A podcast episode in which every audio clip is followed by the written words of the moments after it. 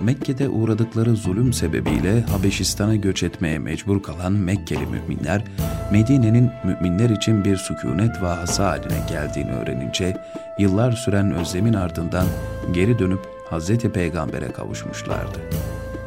Muhacirlerin Medine'ye geldiği ilk günlerden birinde Hz. Peygamber kendilerine Habeşistan diyarında gördüğünüz farklı şeylerden bana anlatmaz mısınız buyurdu.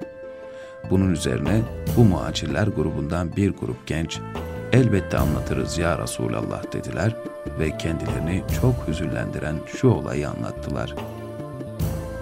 Bir gün biz otururken onların yaşlı rahibelerinden biri başının üstünde bir su küpü olduğu halde yanımızdan geçti.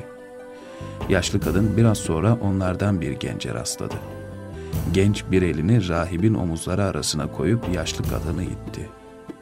Kadın dizlerinin üzerine düştü ve küpü kırıldı. Kadın yerden kalkınca gence yöneldi ve ''Ey zalim'' dedi. Allah'ın kürsüyü kurup önceki ve sonraki insanları toplayıp hesaba çektiği, ellerin ve ayakların dile gelip yaptıklarını anlattıkları o günde sen bana yaptığın zulmün ne demek olduğunu bileceksin. Yarın Allah'ın huzurunda benim halimle kendi halinin ne olduğunu göreceksin. Anlatılan bu olay Hz. Peygamber'i de çok duygulandırmıştı. Efendimiz sallallahu aleyhi ve sellem bu olayı dinledikten hemen sonra şunları buyurdu. Rahibe doğru söylemiş. Zayıfların intikamını güçlülerden almayan bir ümmeti Allah nasıl takdis edip günahlarından arındırır?''